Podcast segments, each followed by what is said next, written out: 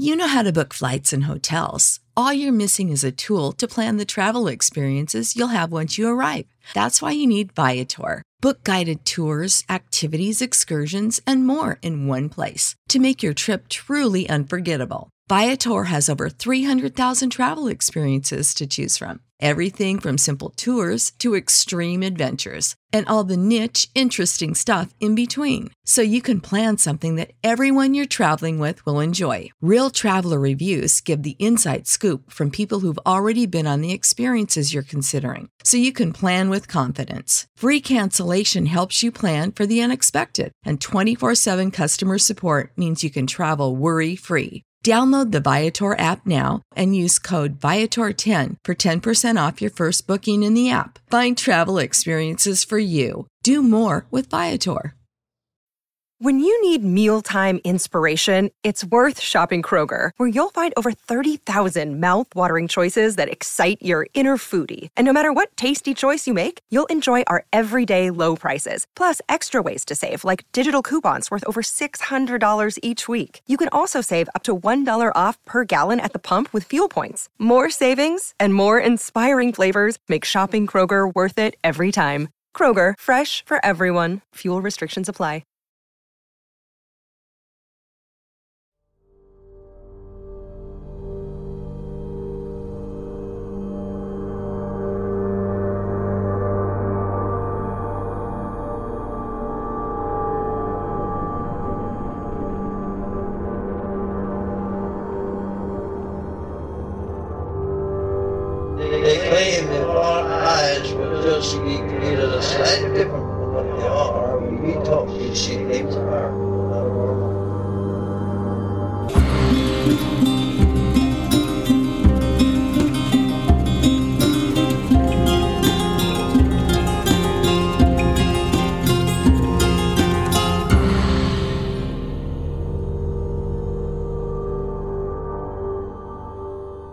To Strange Familiars.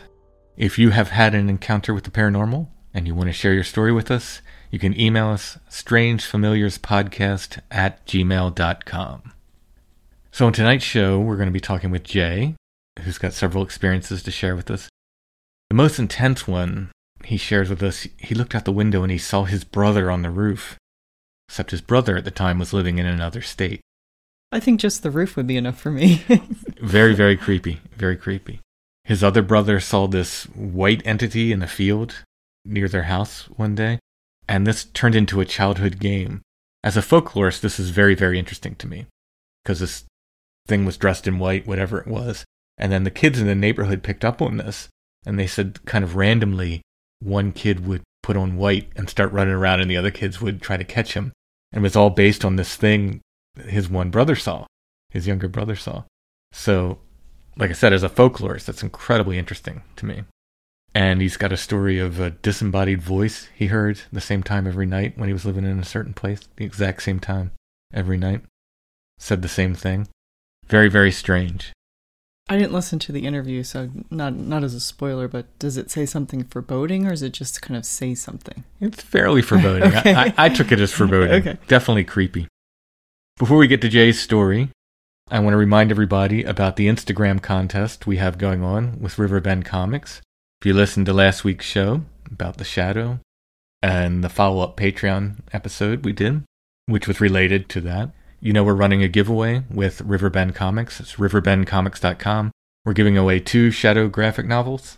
Just take a picture of a shadow. It can be your shadow, can be somebody else's shadow, can be a shadow of something. Just make it creative. You want to tag us on Instagram at Riverbend Comics and at Strange Familiars. We're going to pick our two favorites, and those people will get one copy of either of these shadow graphic novels that we're giving out. So don't forget to submit your shadow pictures. All right, without further ado, let's get to Jay's story.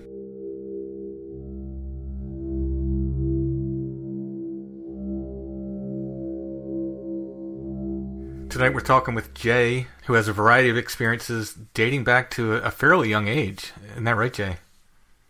Yes. Uh, thank you so much for uh, listening to me tonight. Oh, happy to have you on. Uh, I'm glad to be able to feature your stories. Every time we get uh, news stories, it seems like other people hear them and they want to share their stories as well. So I think in general, it helps everybody. I do too. I, I think um, sharing these experiences is uh, exceptionally important. A lot of people can be afraid to come forward for a variety of reasons, and I, I, I really hope that what I have to say um, inspires somebody else to talk about something that they've dealt with that um, maybe's been uncomfortable for them. It it almost certainly will. It it really does. I, I you know doing this show that's one of the the most amazing things to see people and and people bring up something that seems completely bonkers, you know, and then right. sure enough, I'll get an email very soon after the show like, "Hey, I've seen that," or "I've seen something very similar to that." Yeah, I think that's um, absolutely uh, the best part of, of of sharing it like this. One quick question though: Hey, do you um mark down where you've spoken to people? Have, have you done sort of like a almost like a contact tracing concept regionally? Just wondering. No, that's really interesting. I mean, that's a very very interesting idea. I you know I can tell you off the top of my head just because where we're located. I think most of our stories come from Pennsylvania. I think next is Texas and then after that, um, probably northeast. I was very surprised to find that there's a very rich ghost culture in Texas, leading very far uh, far back into settler days, ghost stories and things like that.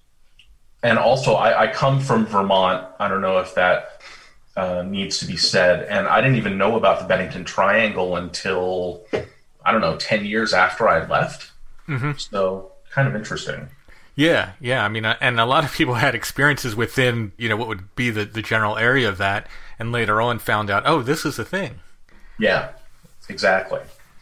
Well, like I said, I know your experiences start like pretty when you were pretty young. You want to start there? Yeah, you know, uh, just for quick background sake, I'm, I'm the weird kid. I'm the kid who, um, at six or seven, is sitting on the porch, looking at the bushes, you know, looking at what's around me, going, "There's got to be something behind all of this," hmm. like wanting to peel back reality and look at whatever is behind that uh, to try to figure out what's real. Um, so I had this this intuition that there was another layer of reality. Um, and I, I, think that came across very much um, as a kid. I grew up in a, a small, or uh, in a very large house in a very small town, in a very old house, and the house seemed to have like a a mood. I, I, I can't put my finger on any one particular localized phenomena in general, except for one instance that I'll get to, but that there was this sense of presence, whether or not it was the house, whether or not it was something in the house that permeated the house. You know, maybe that's what people say when they say the house feels old, mm-hmm. um, when there's age but I never felt like I was alone in that house, no matter where I went. Uh, it was always as something was observing me or just paying attention. And that leads to the first experience, which happened when I was about nine. I was walking through a particular part of the house upstairs, close to my bedrooms, uh, my parents' bedroom, where I felt least comfortable. I don't know. I think I was just going through the house one day, and it was in the middle of the day. We're not talking midnight or anything like that. And I was going through a room. The house is very long, so there's a lot of double doors leading into a room and then leading out of the bedroom, for for example. And I look up into this little window that is the only window in this bedroom and I see my brother sitting on the roof. My brother, who's been gone from the house for the last at least three to five years at this point. He was living somewhere else. He was living in Florida at the time. Okay. okay. And he looks in the mirror and he gives the most uncomfortable grin. It's not a smile. It was definitely a grin. There was no heart behind it. There was no kindness behind it. And like he was moving his head back and forth like a confused dog. That's the best way I can put it. Scared the heck out of me. You know, um, you don't expect to look up and see that. And I moved out of that room as quickly as I possibly could, back down the stairs I came, and back across basically the entire house into an area where I knew my mom was, because um, I just needed to be near another living person. Sure. I didn't tell her anything. Um, she happened to have a guest there, and you know, like that that instance, you don't want to seem like a crazy person. Mm-hmm. Um, you just don't say anything. So, did it look exactly like your brother? Like there was no uh, nothing unusual about it, other than the the way he was acting, and the I fact that he was on the smile roof. May have, it, it may have had that fey kind of too big look, mm-hmm. um, but not extremely so. Every other detail was one hundred percent my brother, and could have been my brother wearing a, a white T-shirt. That's so creepy. Now, yeah. was this roof area an, an area that you could normally get on, or was would it be unusual for somebody to to be there?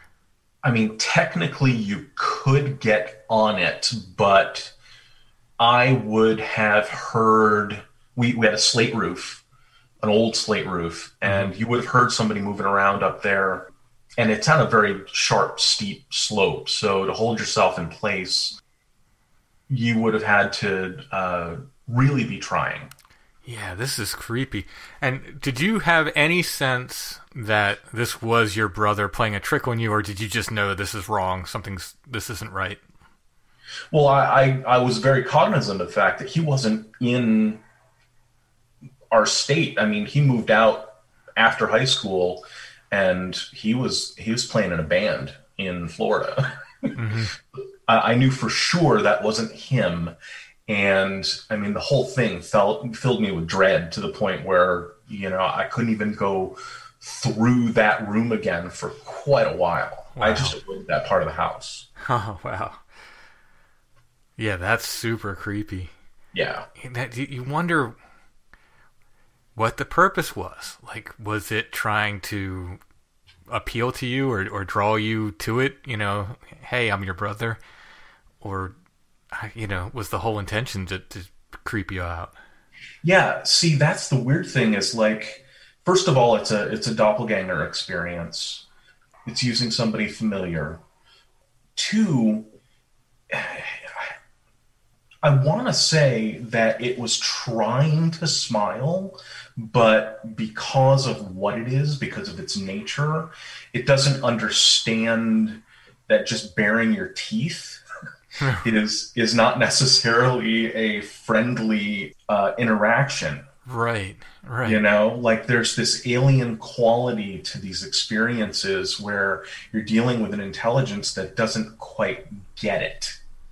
You know, and that I think is is an important concept uh, when you run into situations where you have beings or intelligence that sort of just people happen upon and uh, are surprised by. Like, I mean, if if our intelligence is part of this interaction, they're pulling images from our head as quickly as possible, going, "I'm just this. Mm-hmm. We're cool," you know. Right. Um, but they do it in a way that's wrong. yeah, it's, I mean, I, I, am reminded once again of you know the the stories I get from little kids who see the Easter Bunny, but he's seven foot tall and completely creepy, or see a cartoon character, you know, like from their favorite cartoon or something, who's beckoning them under the house. Right, exactly. Like, I mean, what's in a kid's head? Video games, cartoons and people in big plush suits, all of which, under other context, other than the context they actually encounter them, is not okay. Right. Yeah, exactly. yeah. Did you ever tell your brother about this? Um, you know what? I never did. And he ended up being somebody who is fairly sensitive himself. I mean, we've had some really deep conversations about spirituality, about philosophy, about what's it all about later in life. Um, I was not aware of any of that level of like putting into words what I was feeling when I'm saying like there's something behind this reality. Not at nine and ten years old. I hadn't Right. I hadn't sure. cracked those books yet, basically. Sure, yeah.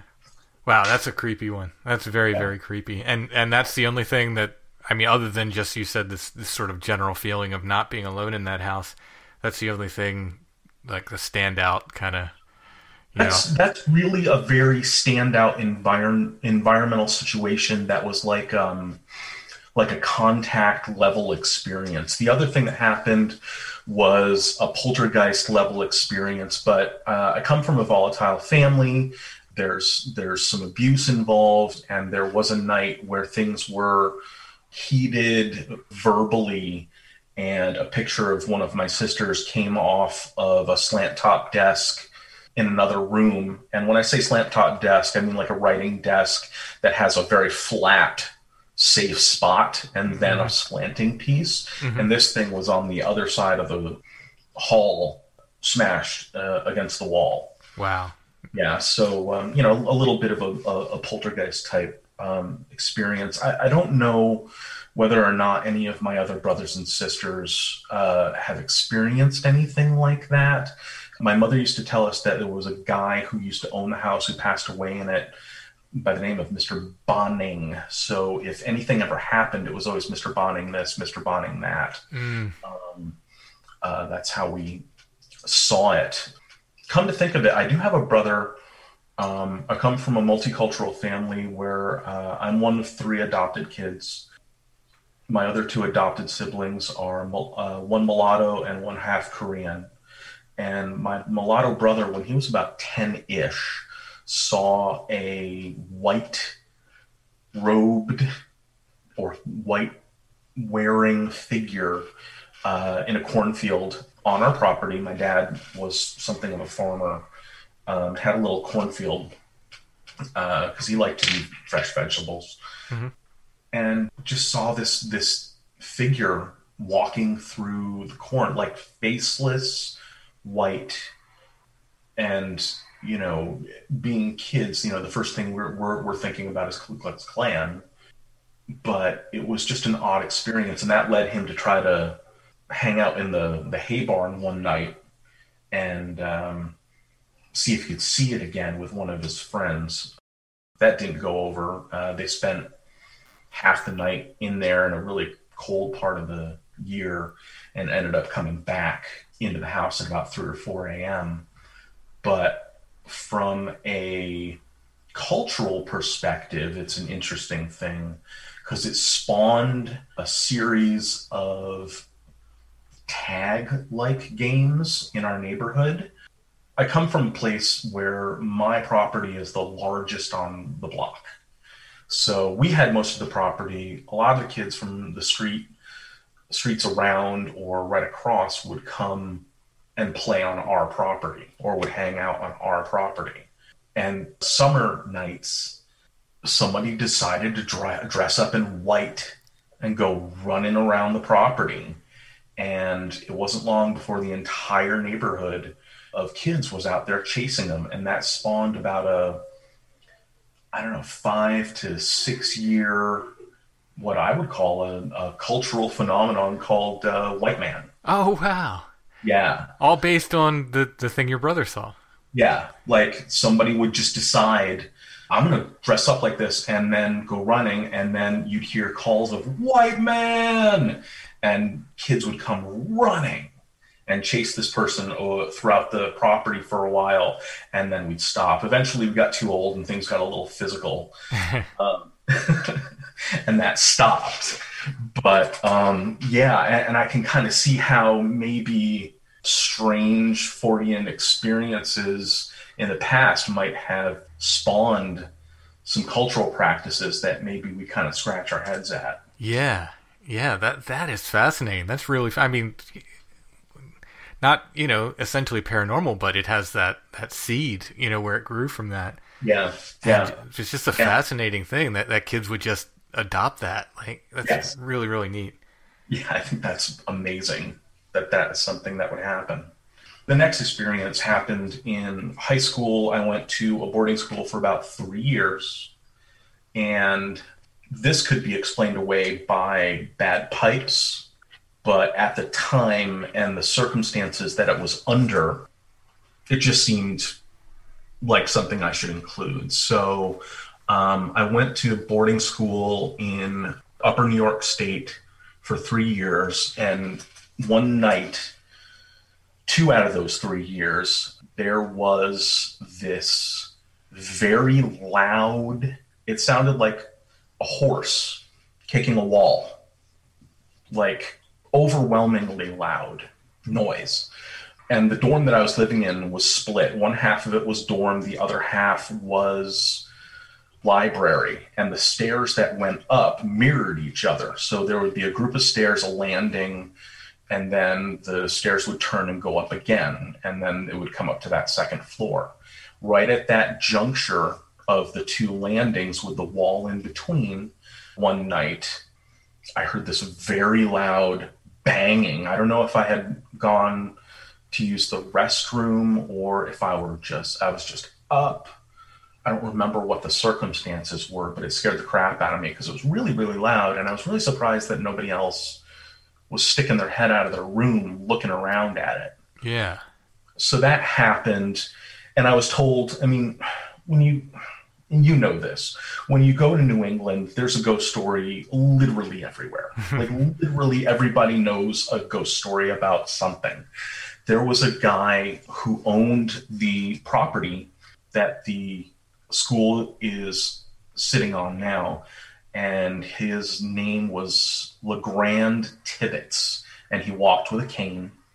And the guy that was the housemaster for my dorm before the second time I heard the banging told me that you could hear him moving on the uh, floor. Uh, sometimes it would be like a, a sharp rap and then, you know, footsteps, sharp rap, footsteps. You know, so that sticks in your head. But the other thing was, is I was just getting into OBE. I was playing around with a lot of that stuff. I was not into any sort of magical tradition where I was trying to protect myself. I was just kind of flinging myself out into OBE land. Um, you know, not not sleeping like I'm consciously doing this. So if any of this is my doing, I don't have any. Uh, I don't have any excuse. It's probably my fault. Well, I mean, you know, I've talked to so many people that have, you know, when they're attempting OBE or, or astral travel or whatever you want to call it, that they just feel like all eyes are on them and, you know, from, from the other, you know. Mm-hmm, mm-hmm. Yeah, yeah. No, I, that makes perfect sense. The cool thing about this experience is that I, it's a shared experience the second time. So I was a freshman in regular high school and then sophomore through senior in this boarding school. So my sophomore year and then my senior year, this happened again. We had a different housemaster my senior year. Uh, a lot of the same students from those other years. And this noise happened again, and literally the whole floor woke up. And I think somebody went down to the landing and said they felt shaking on the other side. And I come to find out that this building, this very long building, was a stable. Oh, interesting. Yeah. and, you know, again, the housemaster's like, you know, this is just pipes, no worries. And I've done a little research online, not great amounts of research. And it, I mean, it's possible, but it was very rhythmic Mhm. and it didn't happen often. You know, I mean, I, I would expect that you would hear it during the day, during the night, a lot if it were a pipe problem. Like it would be irritating. Yeah, I'm not. I say certainly not an expert on that, but we, you know, in the house I grew up in, we would get air in the pipes occasionally, Mhm. and they would bang, but it wouldn't be just once every now and then. They Right. would bang and bang and bang and bang until you let the air out.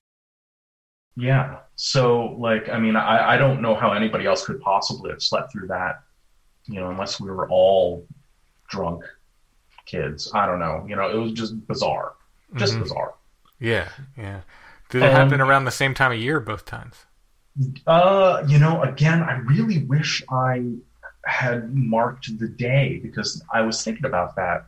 Um, a lot of this stuff, I really wish I had you and Seriah and the Saint Brothers and uh, Whitley Strieber around uh, to kind of get me in this this mindset of of place and synchronicity and uh, personality connection and, and all these other things that are, are are part of that because you know that kind of documentation is is really what's necessary in order to kind of uh, put a beat on some of this stuff I feel. Right. Yeah. Um, next experience. Let's see, where are we? Okay. Um, after high school, uh, I wanted to be an archaeologist because, man, Indiana Jones was awesome. So I wanted to be an archaeologist. Um, there was a dig going on in Albemarle Sound in North Carolina. Um, the oldest house in North Carolina dig with a house uh, that was built next to it, and I think probably updated and maintained several times. Uh, uh, I don't know if it was the the house afterwards. It probably was the house that was built when the original house started falling apart. So I'm on this. I'm in this again, very, very, very old house in North Carolina, and at this point, you know, I'm I'm full on reading about Wicca. I'm Crystal's boy. Um, you know, all those things that are in the 80s, 90s era where um, you know the woo is kind of settling into if you're pop culture friendly. Right. Yeah. It was. It was the time of new age shops on. Well, not every corner, but on many corners. At just about every corner, yes. Yeah. yeah. So um, I'm in an old house. I'm with a guy who is fairly Christian. So he's not a, a woo sort of a person. He's running this this uh, dig, and um, agreed to have me come out and look at what a real dig is. And really, it's just 99% sifting dirt, which kind of blows. Um, it's not very fun. And then, you know, 10% cataloging everything. Right. Um, but and, uh, and it's, uh, my limited experience is it's a lot of like chips of pottery and plates. Yeah, you have to have a real fine eye. I mean, is that piece of stone something or is it not something? And then you've got to turn it over in your hand 15 times, you know, looking for details that Right. give you something. And, you know, I mean, yeah, we found uh, pottery shards. We found a couple of um, uh, trash pits. So there were like um, bone handled uh, or uh, toothbrushes that were bone handles Oh, those are um, neat. Yeah. broken pottery, you know, stuff like that. So yeah, I mean, real examples that you could look at and say, this is the kind of stuff we're looking for. Yeah, it was really cool. anyway, uh, one afternoon he's out. Um, I think he's shopping or something like that, and I'm left in the house alone. And um, I'm about 19 years old and bored. Don't have a car. I'm not going anywhere and there's a storm coming. Like it's my first first experience with flatland thunderstorms, where I mean, there's no stopping them. You know, I, I grew up in Vermont. The mountains tend to uh, mitigate the storms, and they're not always, or or they're very rarely very uh, intense. Whereas if you're living on the coast, yeah, I mean, it's it's a fully it's a different experience. Yeah. Yeah. And so I go inside and I'm like, all right, I'm just going to go looking around. I had not been on any floor but the first floor. And so I went upstairs. My room was right in between. So if you're facing my bedroom door, to the left wall is the front door, and to the right is stairs that go up to the second floor. And then, you know, the rest of the house comes out from there. And so it's like, all right, I'm to go upstairs and poke around a little bit, see what's up there. And I went up there and I looked in this room and I looked in that room and blah, blah, blah. You know, they're all just well dressed rooms. Um, nobody sleeps in them. And I found another small stair that went up further. And I thought, well, that's interesting. And so I went up this little steps into a tiny little room. It couldn't have been for more than a child. And there was a little rocking chair in the corner. And I opened the window uh, at the top to watch the storm come in and get some wind in my face and stuff like that. After a while, I started to feel a little creepy. I was like, okay, you know, maybe I need to. I, I feel like I'm intruding. Maybe I need to close this up and just go back downstairs. And one week later, roughly, uh, at about two o'clock in the morning, we both are in our rooms. And it turns out we both hear what sounds like running down the stairs, like a little kid running with abandon down the stairs, and the door opens and slams shut. Hmm.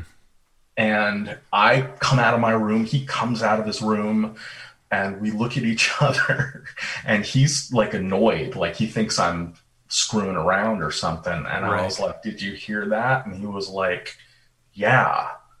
And then he kind of gave me a weird look I don't think he knew what to do with it, and he just went back to bed. That's the only thing that's ever happened in uh, uh, that place. I was there for about a month, uh, month and a half, but I thought it was uh, kind of interesting that it had been pretty calm until I opened that little room up. Yeah, yeah. so there I go, sticking my nose where it probably shouldn't have been. this is where things get real uncomfortable for me for I don't know, at least a month. I came back to Vermont and ended up moving into a little apartment upstairs from the house of a friend of mine across the street. And that's when I started smoking marijuana. And again, you know, mind altering substances can have an effect. Mm-hmm. I am in my room uh, late one night, and I think I'm trying to go to bed, maybe about three thirty in the morning, which I later find is a, a fairly auspicious time. Right. Yeah. I hear a whisper in coming from the corner of one of the corners of my room, saying, "Jay, we are here." And first time it happened, I thought, well, you know, that's that's nothing. I'm hallucinating. I heard something outside that sounded like this coming from here. But it happened over and over every night at 3:30 hmm. to the point wow where I would leave my light on in my room.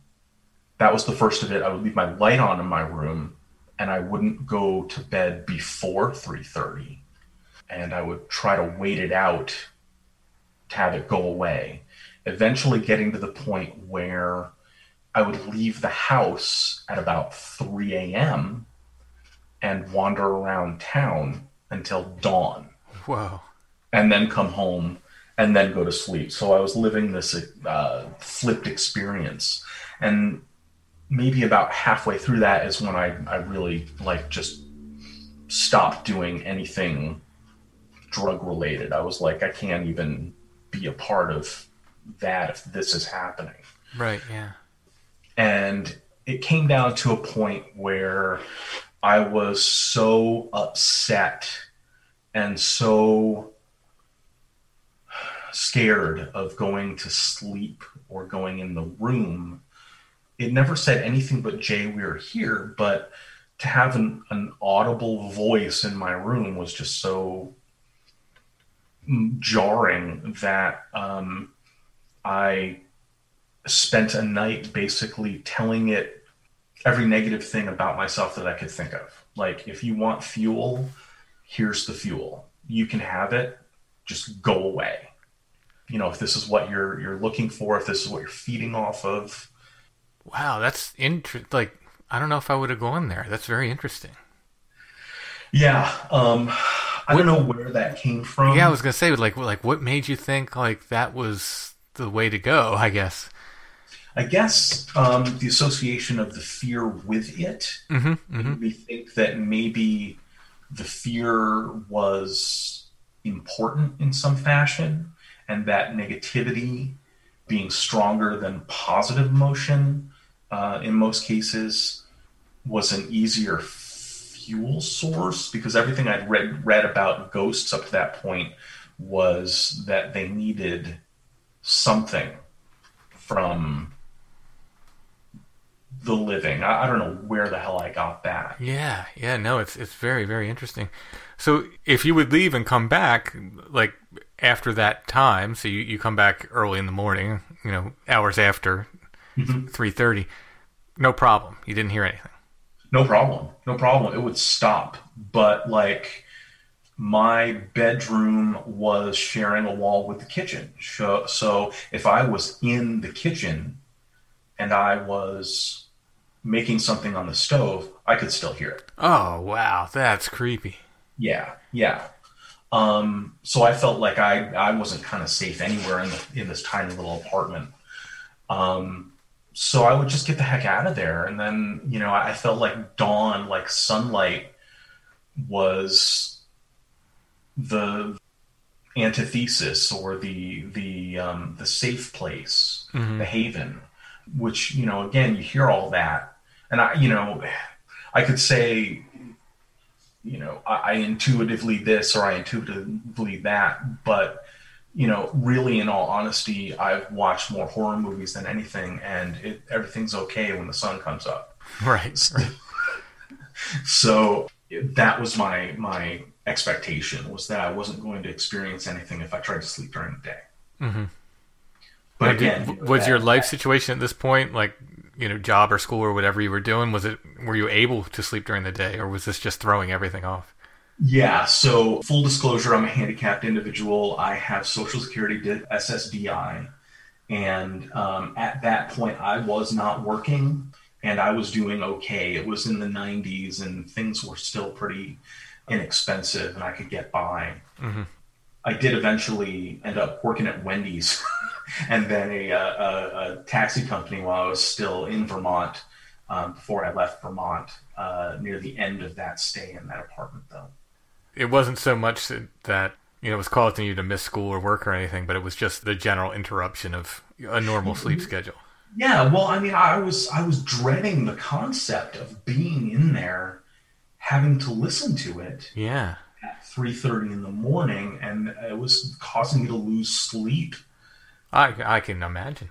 You know, just in general. So yeah, that, that disruption, that kind of a, a daily disruption where, you know, I was coming off of, of being a kid. I was up at, you know, 6, 7, 8, 8 a.m. and down by midnight or whatever. I mean, depending on what was going on in the apartment, it could have lasted a lot longer. But in general, during the week or whatever. It was diurnal. It wasn't nocturnal. Mm-hmm. you so know, the voice itself. It was obviously loud enough, like you said, to hear in the kitchen. If you were in the kitchen, you weren't in the bedroom with yes. it. Was there anything else? You know, did it have any particular character? Was male voice, female voice that sound weird in any way? It felt more male, more masculine than feminine, and uh, the the odd aspect was that it was a whisper that carried distance. You know, um, I didn't have to be right up on that corner to hear it within a fairly reasonable area. I don't think I would have heard it if I were in the living room area, Mhm. um, and I certainly didn't hear it at the threshold of the building or beyond the threshold of the building. But to be able to hear it coming from my bedroom and still have it be a whisper was odd. Yeah, yeah, that's strange. And then the fact that it's a, that it addresses you directly too, that's disconcerting. Yeah, using my name wasn't cool. hmm Not cool.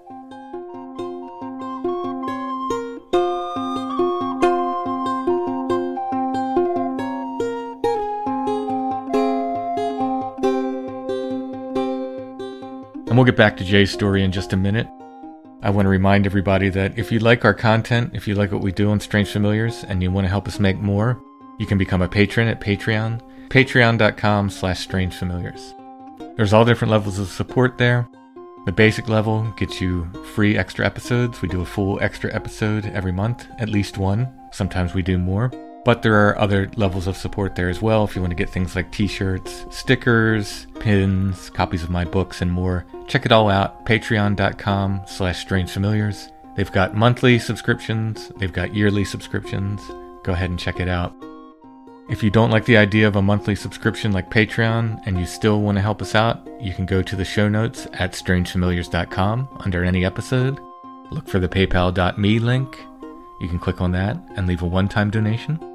Everyone can help by sharing the show on social media, by liking and subscribing wherever you're listening, whether it's a podcatcher or YouTube, whatever service you're using to listen to the podcast, and by leaving us those nice five star reviews, which helps get Strange Familiars in front of new potential listeners.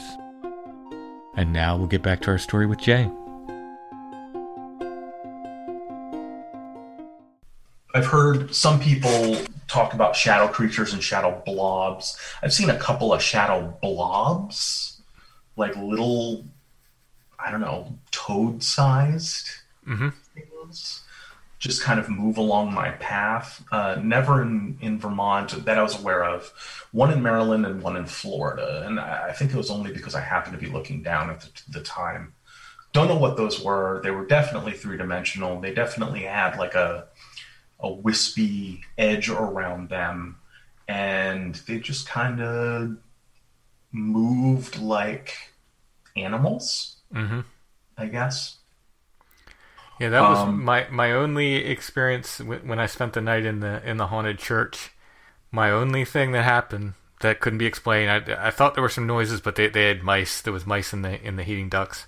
But the only thing that really really stuck out to me was I, I saw a, a black thing about the size of a shoebox on the floor. I woke up to urinate at some point, and you know was there. Came back to you know climb on my air mattress and go back to sleep and there it was still again on the floor. I, I had thought it was some equipment I had left there, and I was kind of like cussing at myself in my head, like, like it's a dumb place to leave a recorder. You're going to step on that, but too tired to really do anything about it. And then, you know, woke up in the morning and thought, oh, I, I, I have to pick that recorder up before, you know, I step on it or if somebody else comes along and they step on it or something. And, and I look for it and nothing's there. And I realize at that point, whoa, I saw something. Um, l- later on, the, the director of the Historical Society said that it's a not a functioning church anymore. A historical society is in it. He told me that's one of the things people have seen there, like this black thing going across the floor, this little black shadow, whatever, kind of going across the floor. So that's the one one odd experience I had there. interesting that it's definitely a manifestation that other people have also seen in a very similar way huh. Yeah, yeah, and I've I've heard you know can't put a number on it, but I've heard several stories of other people who you know after I told that story in the podcast, people said yeah there was something like that that uh, you know oh what, what were the things from Totoro the little dust uh, little dust sprites or something from that if you know that movie My Neighbor Totoro people were talking Right. about seeing things like that and then you know other things and people were what did they call it somebody called it a I think a cat, even though they said it wasn't in the shape of a cat. They said they just would would see this shadow thing like a cat. So anyway, when you when you describe these things, it's like to me, it's like, oh yeah, those those are a thing. What they are, I don't know, but yeah you know, yeah and yeah shoebox yeah,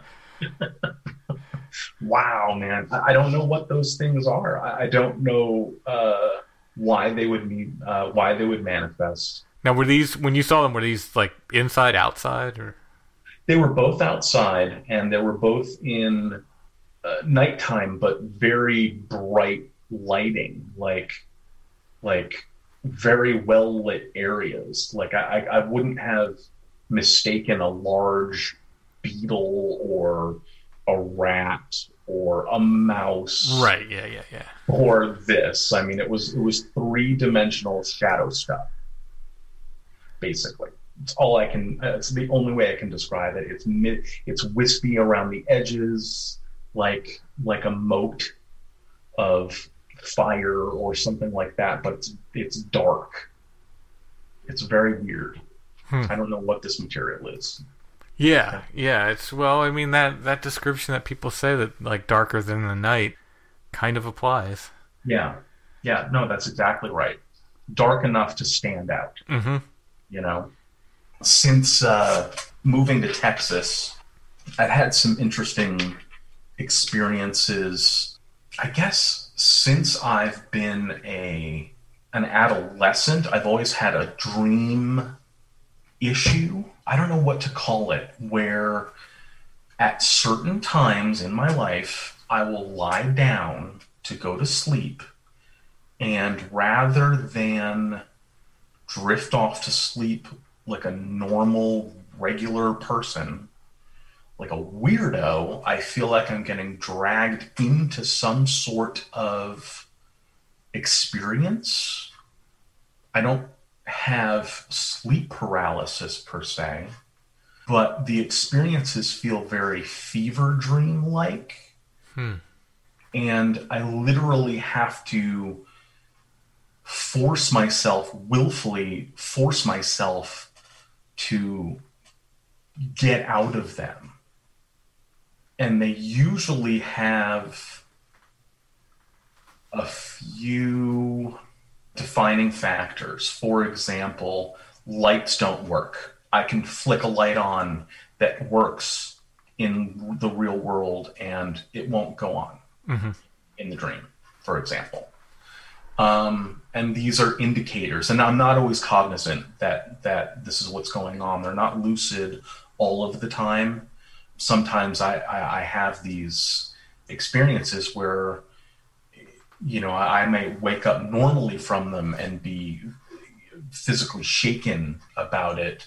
Other times i have more control and i'm like i'm dealing with whatever this is and i'm pulling myself out. But recently I think this is after I discovered where did the road go, but before I discovered your podcast, I had a dream and I was in my bed, which is open to the room on two sides, and dreamt that standing on either side of the bed were these short figures.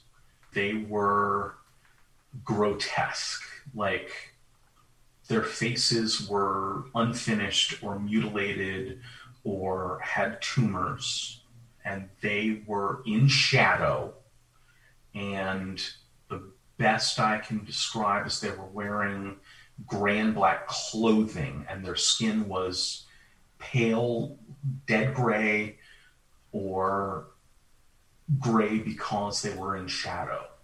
And a third figure, a much taller figure, more draped in dark robe like things, again, more like shadow stuff than actual clothes, and a, a much taller being. And mm-hmm. again, really can't see features on these things one of the two figures stands out because he reminded me of Pugsley from hmm. the Addams family. He had a black and gray striped shirt. Um, My nickname as a child, by the way. was it? yeah, one of my one of my brother's older brother's friends used to call me Pugsley. Yeah. Oh wow! I hope you punched him at least once for that. yeah, so you know, ha- having these experiences where weird things would happen in dreams, and the defining factor being that that light wouldn't go on, and then having these weird sort of fever dream type things happen when I'm not sick. You know, I, I don't, I'm not feverish, Right. um, and having to force myself uh, to be pulled out of this these dreams.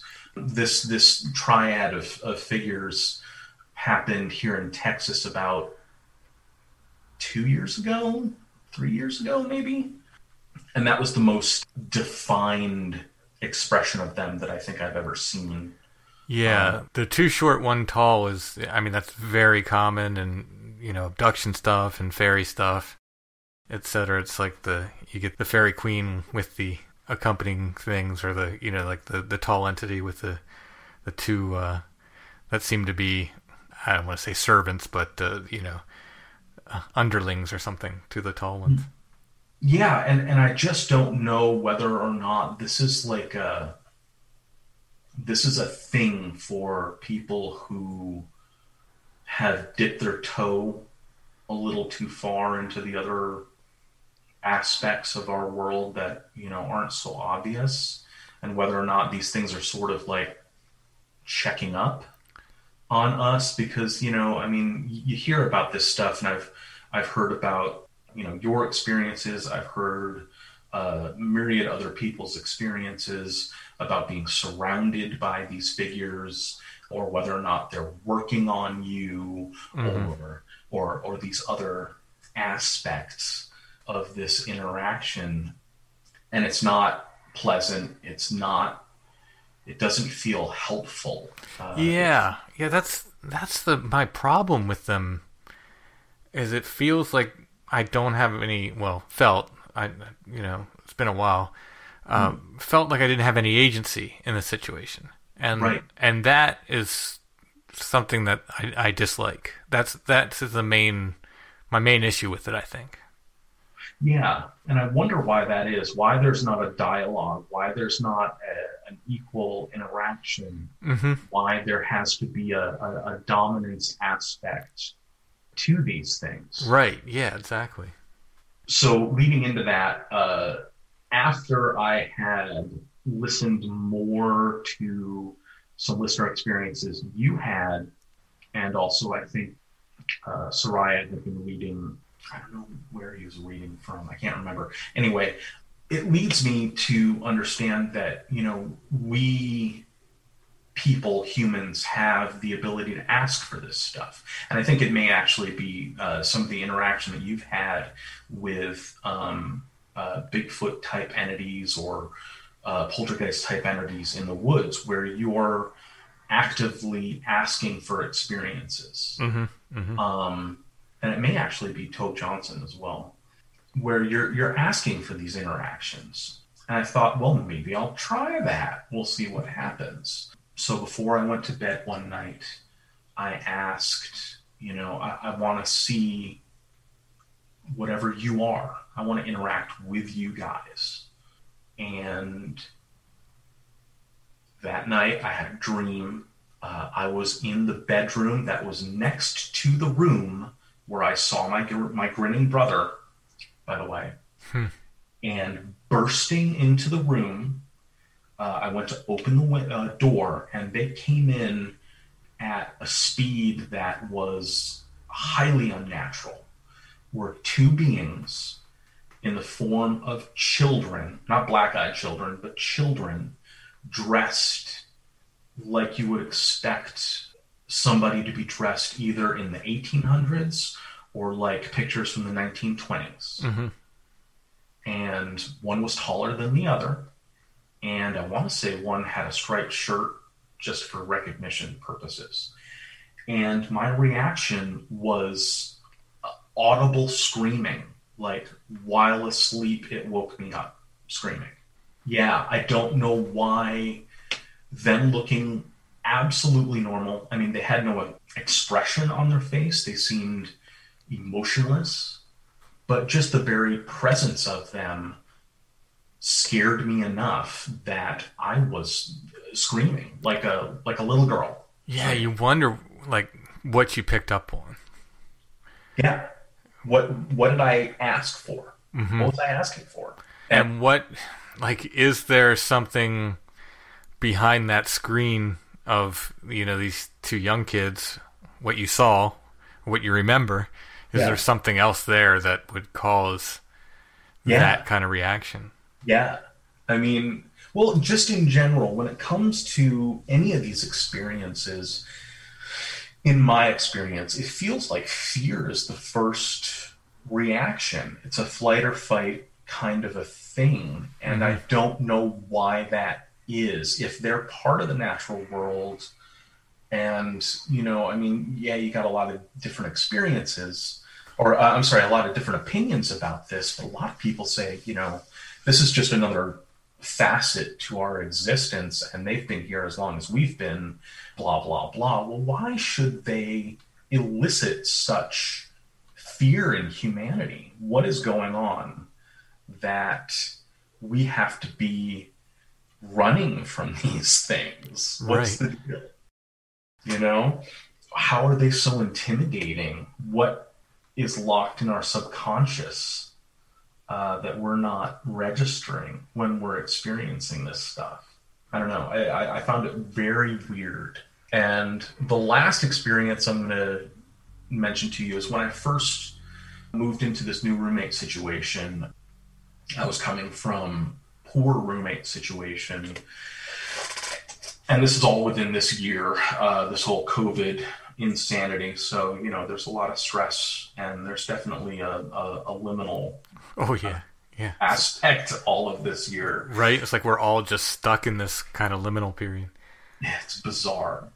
Within the first three nights, I'm I'm sleeping in this new bedroom, and it's early morning ish. It's probably about three four a.m. There's a, a lightning and thunderstorm going on outside, and I'm having a dream about a symbol. There's eight C shapes. So, like, imagine one C shape and then put that next C shape next to it and below it, and then make a circle all the way around. Okay? And then mm-hmm. put a weird glyph in the center that is flames. I don't know even how to describe it. It's just really like a, a liney sort of a glyph like a wiggly liney sort of glyph. And then hearing something about the eight sitting gods. Hmm. And not gods sitting on the ground, but gods that are in session, basically, sitting. Right. Yeah. And then come to find out that a mirror that my new roommate actually really loves, loved, came off from being attached to a brick mantle, missed everything else on the mantle except for a clock that was given to him by, uh, I think it was by a deceased boyfriend, and smashed all over the floor. And this is within the first three days of me being here. Um, So that happened at the same time that you had this dream. Yes, during this dream that I was having, the thunderstorm was going on in real life outside. Not not a dream thunderstorm. This was literally energy in the air. And the result was this very heavy mirror coming off of uh, a brick mantle and using all kinds of tchotchkes and and uh, little things on the mantle just to knock off this clock and, and ruin the clock and shatter the mirror. Wow. Yeah. So that's the most recent thing that's happened. Actually, the most recent thing is the two kids, but that's only been, you know, a few months apart. Yeah, that's the the symbol is very very interesting. Uh, I don't know if it's common to dream of symbols, but I've talked to quite a few people here lately who've told me stories about like dreaming of symbols. Interesting. Yeah, like almost like sigils and, and so forth. Yeah, um, I don't dream about written word. Like I've tried to read in dreams, I can't read in dreams. Uh, the words get jumbled, or they're backwards. Uh, all the writing's backwards, or they tend to melt off of the page. But that's been my experience about trying to read in dreams. But symbology seems to to come through because it feels in my head it feels more like drawing Right. rather than uh, reading. To step back to the, the previous dream experience you were talking about, have you read much on lucid dreaming? I have uh, read a little on lucid dreaming. I've not tried those techniques in a very long time. I think back when I was doing the astral stuff was when I was most into the lucid dreaming aspect. I haven't picked up uh, the lucid dreaming techniques in quite a while. I mention it only because the light switch is like one of those triggers that people say they'll use to realize they're uh, they're dreaming, and then they can go lucid. and that's the weird thing is like that's that's something that i i now in a waking sense recognize and i sometimes recognize in a dream state but it's not consistent. There'll be dreams that i'm having where the, uh, i'll go to turn a light and it won't go on and i'll immediately be overcome with fear. You know in the dream. So maybe that is my subconscious going dude you're dreaming you know relax. Right. you know? Because like, like i said sometimes yeah i am conscious that that that's oh this is a dream. Well that sucks. Now i gotta go through this you know hey real quick i just wanted to ask a question. I've seen a couple of different uh, depictions of bigfoot on your artwork but i i've noticed that you do like to reuse the cone-headed version with the big brow. Where does that come from in your head? Uh, probably mostly an amalgam of witness descriptions. So it's you know I've listened to literally hundreds of episodes of Sasquatch Chronicles. So it's just you know I'm just drawing from this well of of like you know umpteen if not hundreds of you know witness descriptions of Bigfoot faces and I'm just you know probably the ones that stuck with me the most. The only reason I bring it up is because that is very Harry and the Hendersons. Mm-hmm. And it's also very beef squatch. Have you ever watched Bob's Burgers? No, no. Okay, Bob's Burgers, there's a little kid, his son, and he gets a, a Sasquatch mask. And he's got a, a burger costume, like a, a mascot costume, and he creates beef squatch. and the head is the like spitting example of of that. The spitting image of, of, of what you've drawn. And I thought there's got to be like a zeitgeist based image that people keep projecting.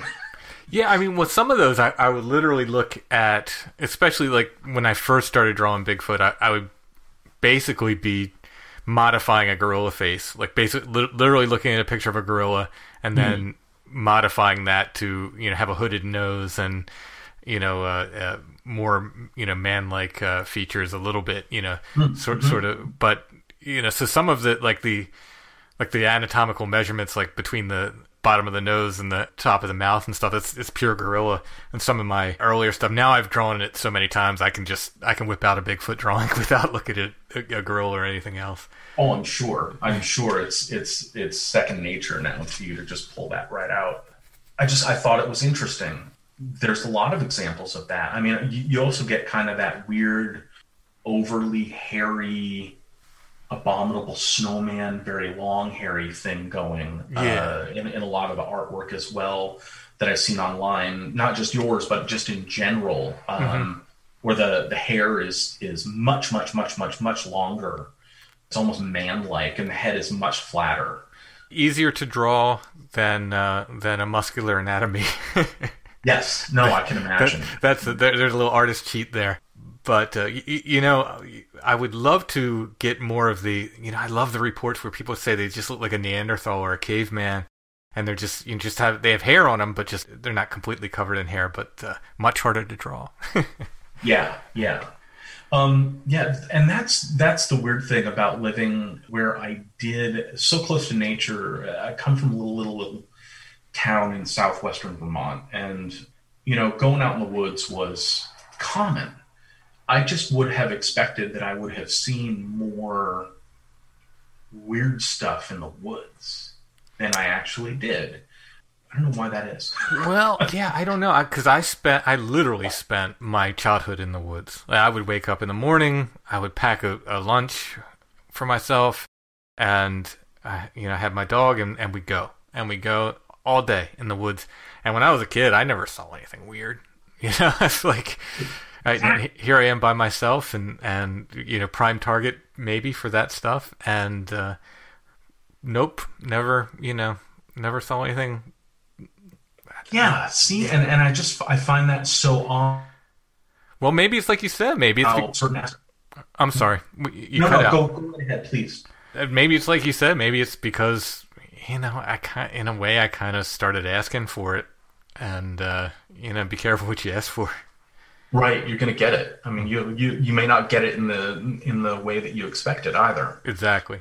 100%. Um, yeah, but I mean, just it's it's odd how certain people are drawn to certain aspects of of the phenomenon, and how others are not. I've never seen a UFO. You know, a lot of my stuff centers around more ghostly related stuff. I mean, except for these little weird kids and these things standing around my bed, which kind of falls into UFO territory. But I'm definitely a, a firm adherent to the idea that this isn't you know subdivided. There's no there's no delineation between the experiences. If you're experiencing poltergeist activity outside you're not experiencing bigfoot you're experiencing poltergeist activity outside right. Well, um, it, or my new favorite way of saying it is, you know, you get people say, "Well, everything is fey," and to my my answer to that is yes. It's also everything is ghosts and everything is poltergeist and everything is jinn and you know it all fits Aliens. so nicely Yeah. together. Yeah. So that's been my takeaway from uh, listening to you, listening to Seriah on Where Did the Road Go, um, some of the guests uh, that the Snake Brothers have had. Uh, there's definitely a connection to all of this stuff. It's not it's not individual stuff. It's not you know uh, cryptids and this and UFOs and ghosts and that it's all interrelated stuff, and it really has to do with our per, our perception and uh, and our, our experiences being reflected back at us at some level. Absolutely. I, there's something to it. Again, I can't. It's a spider web. You can't pull one string without you know moving a bunch of others. Yeah, And uh, I don't know how exactly these are connected, but it's undeniable that uh, that they seem to be. I would agree a hundred percent. Jay, thank you so much for sharing your stories. Thank you for having me on, Tim. I very much look forward to everything that you're going to be doing in the future. Thank Thanks. you uh, so much for for being uh, a voice for for all of us to get our our stories out. That's literally my pleasure. I have a job I love, so thank you. Thanks. Take care.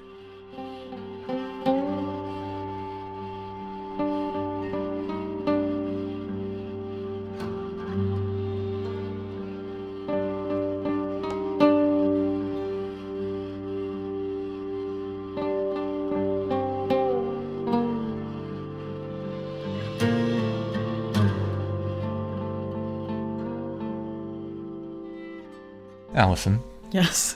let's say you had a puppy, I like that idea. and your puppy was having issues with mouthing and biting. That seems logical. Where would you go for help? I think I would go to 90 Days to the Perfect Puppy. What about if your puppy was having issues with fear and nervousness, barking, chewing on furniture, shoes, or other things they shouldn't be chewing on? If you were having issues with crate training, hyperactivity issues, leash training, or more, where would you go for help? I think I would go to Tina at 90 Days to the Perfect Puppy. 90 Days to the Perfect Puppy can help you. With their relationship based approach to training, they help you and your puppy become perfect for each other. They have online sources like video lessons, a secret Facebook group where you can join other 90 Days subscribers. They have one on one options available. You can find them at sithappens.us. Look for the 90 Days to the Perfect Puppy link at the top of the page. Let 90 Days to the Perfect Puppy help you understand how your dog thinks and apply proactive training methods so you and your puppy can become Perfect for each other. exactly. It's 90 days to the perfect puppy. Sithappens.us. Again, look for that 90 days to the perfect puppy link at the top of the page.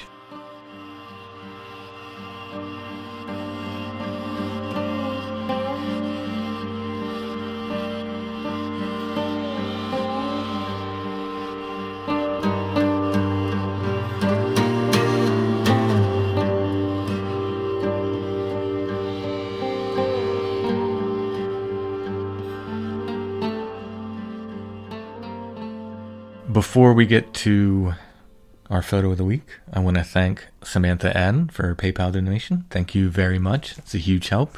And of course, I want to thank all of our patrons as well. Without you guys, we couldn't do the show. So thanks so much. You guys make Strange Familiars happen. So this is a little bit later than our usual fare. I want to say this is well into the 1900s. Yeah, I think it's uh, like probably the 40s. The 40s. Oh my gosh. Like just yesterday or mm-hmm. 80 years ago.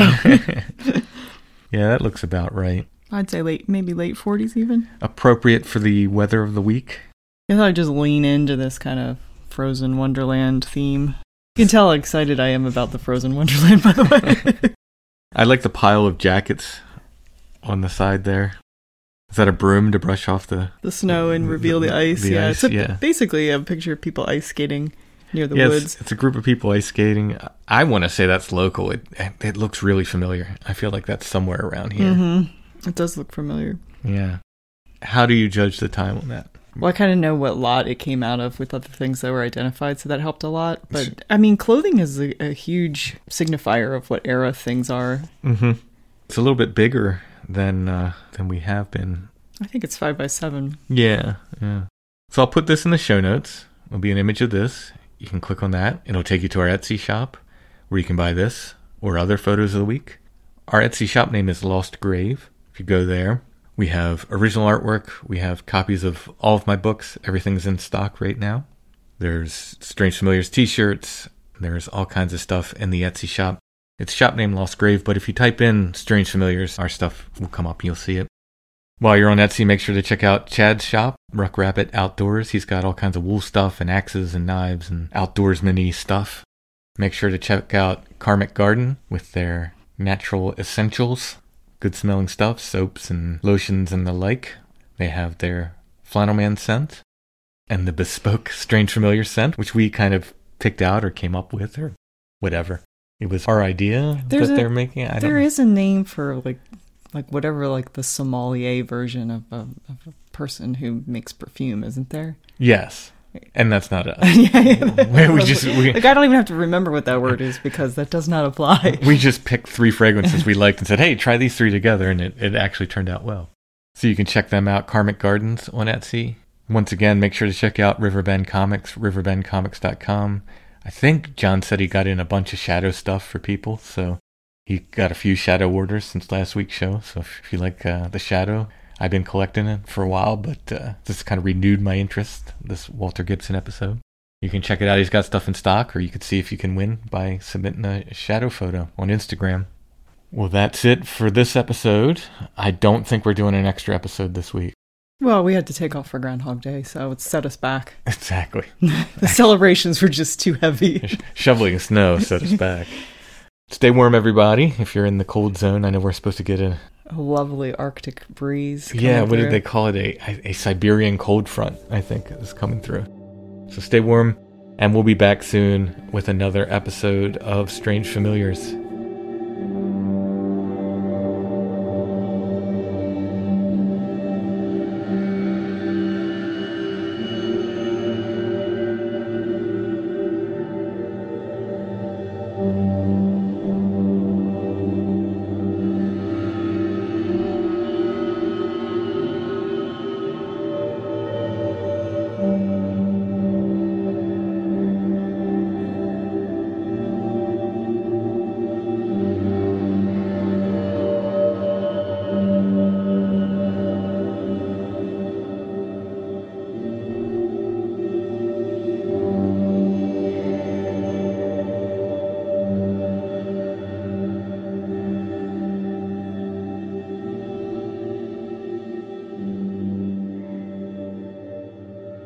Strange Familiars is a production of Dark Holler Arts, music, books, art, podcasts, and more. Intro and background music is by Stone Breath. Go to stonebreath.bandcamp.com for more. We're on Facebook, facebook.com slash strange familiars, and we're on Instagram at strange familiars. Make sure to enter that shadow contest.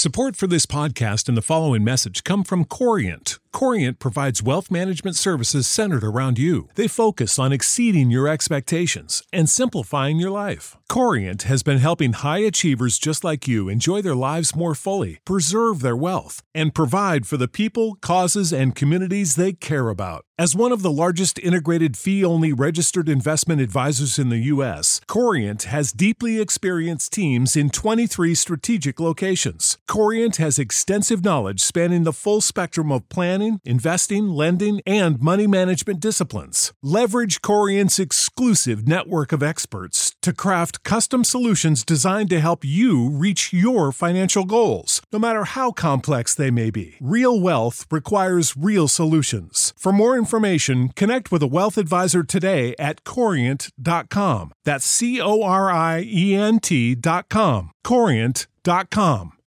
When you need mealtime inspiration, it's worth shopping Kroger, where you'll find over 30,000 mouthwatering choices that excite your inner foodie. And no matter what tasty choice you make, you'll enjoy our everyday low prices, plus extra ways to save, like digital coupons worth over $600 each week. You can also save up to $1 off per gallon at the pump with fuel points. More savings and more inspiring flavors make shopping Kroger worth it every time. Kroger, fresh for everyone. Fuel restrictions apply.